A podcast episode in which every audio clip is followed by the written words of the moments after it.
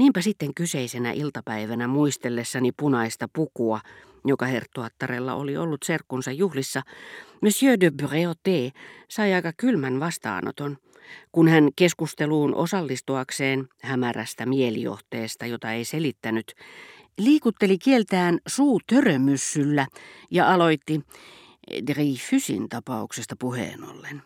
Miksi Dreyfusin tapaus? Punaisesta puvustahan oli kysymys, eikä Breote-parka, joka aina yritti olla mieliksi, sitä varmaan kiusallaan sanonut. Mutta pelkkä Dreyfusin nimi sai Germantin herttuan rypistämään Jupiterin kulmiaan. Kuulin tässä, jatkoi Breote, aika hyvän jutun, sanoisin nokkelan, ystävältämme Cartierilta, Lukijalle teemme tiettäväksi, ettei tällä Cartierilla, Madame de Villefranchin veljellä, ollut mitään tekemistä samannimisen jalokivikauppiaan kanssa. Mikä ei minua hämmästytä, sillä hänellä riittää henkevyyttä myytäväksi asti. Oho, keskeytti Orjan. Minusta ei ainakaan ole ostajaksi. En voi sanoin kuvata, missä määrin tämä Cartier on aina ikävystyttänyt minua, enkä koskaan ole tajunnut, mitä niin äärettömän viehättävää Charles de la Tremoille ja hänen vaimonsa näkevät tässä jaarittelijassa, jonka tapaan heillä joka kerta, kun sinne menen. Rakas herttuatar, vastasi Breote, jolle suhuäänteet aiheuttivat vaikeuksia. Olettepa te ynsiä tälle Cartier-paralle. Totta kyllä hän on ehkä liikaakin kotonaan äh, Latremuin talossa, mutta Charlin kannalta hän on, kuten nyt sanoisin, eräänlainen uskollinen akatee. Eli aika harvinainen ilmiö nykymaailman aikaan. Oli miten oli, Seuraavanlainen juttu minulle kerrottiin. Cartier oli kuulemma sanonut, että Monsieur Zola oli oikein etsinyt oikeusjuttua ja hävinnyt sen vain kokeillakseen jotakin, mitä ei vielä ollut kokenut, nimittäin vankilassaoloa. Ja pakeni ennen kuin hänet pidätettiin, tokaisi Orjan. Eihän siinä ole päätä eikä häntää.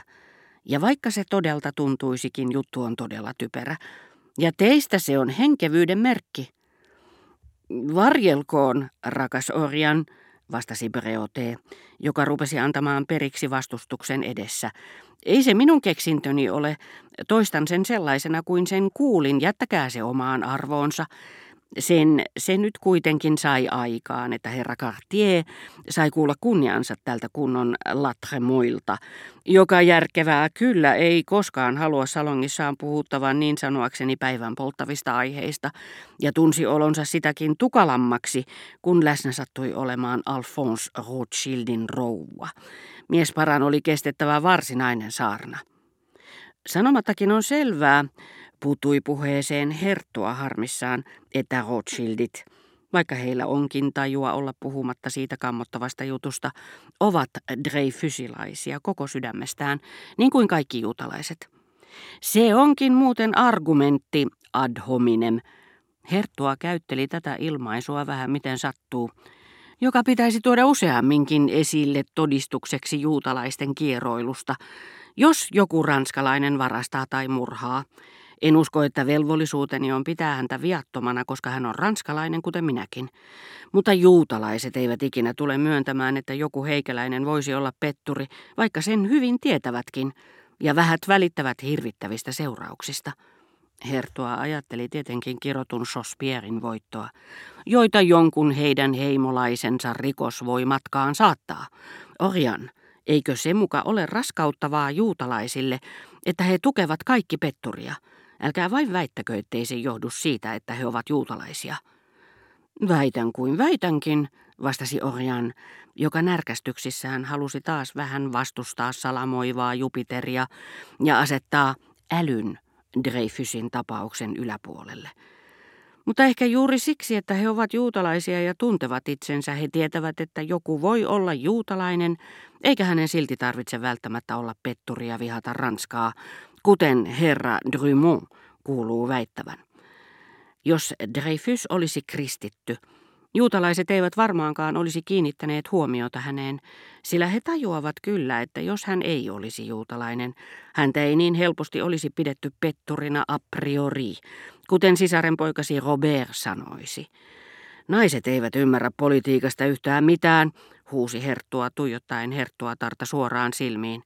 Se hirvittävä rikos ei ole vain juutalaisten asia. Se on valtava, perin juurin kansallinen tapahtuma, ja sillä voi olla mitä pelättävämpiä seurauksia Ranskalle, mistä kaikki juutalaiset pitäisi karkoittaa, mutta myöntää täytyy, että rankaisutoimenpiteitä ei tähän mennessä ole kohdistettu juutalaisiin, vaan inhottavalla tavalla, joka olisi syytä ottaa uudelleen käsiteltäväksi heidän huomattavimpiin vastustajiinsa, eturivin miehiin, jotka on syrjäytetty suureksi onnettomuudeksi maa raukallemme. Vainusin myrskyn merkit ja rupesin kiireesti puhumaan puvuista. Muistatteko vielä, madam, kun olitte ensimmäistä kertaa kultainen minulle? Kun olin ensimmäistä kertaa kultainen hänelle, toisti Herttuatar ja katsahti nauraen herra de Bureauteen, jonka nenänpää suipistui, hymy heltyi sulasta kohteliaisuudesta, ja veitsen tahkoamiselta kuulostava ääni päästi joitakin epämääräisiä ja ruosteisia vingahduksia. Teillä oli keltainen leninki ja siinä isoja mustia kukkasia. Sama juttu poikaseni, sekin on iltapuku. Entäs se ruiskaunokki hattu, josta niin kovasti pidin? Mutta tuo kaikki alkaa jo olla menneisyyttä. Haluaisin teettää kyseiselle tytölle samanlaisen turkin kuin teillä oli eilen aamulla. Olisiko mitenkään mahdollista saada se nähdäkseni? On, sillä Hannibalin on kohta lähdettävä. Tulette sitten minun puolelleni ja kamarineitoni näyttää teille kyllä. Lainaan teille mitä vain haluatte, mutta sanonpa vain, pojuseni, että jos teetätte Cajon Duseen tai Pakäänin luomuksia pikku ompeliattarilla, se ei ole sama asia.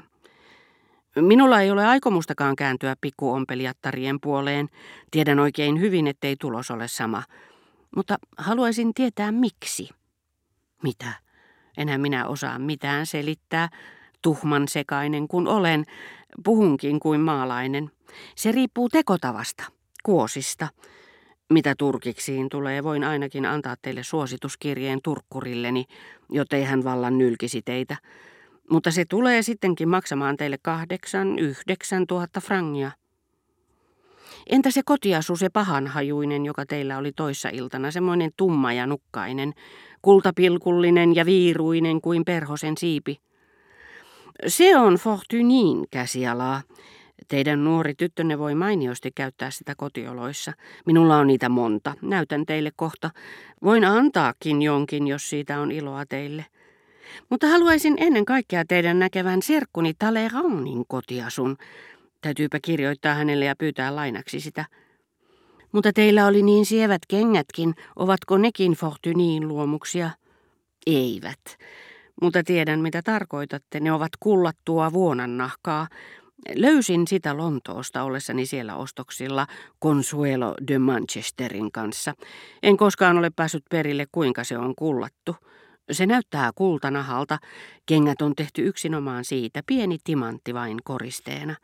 Manchesterin herttuatar on kuollut raukka, mutta jos haluatte, voin kirjoittaa Madame de Warwickille tai Madame de Marlboroughlle ja yrittää hankkia samanlaiset. Voi muuten olla, että minulla on vieläkin tätä nahkaa. Ehkä ne voisi teettää täällä. Minäpä katson illalla ja lähetän siitä tiedon teille.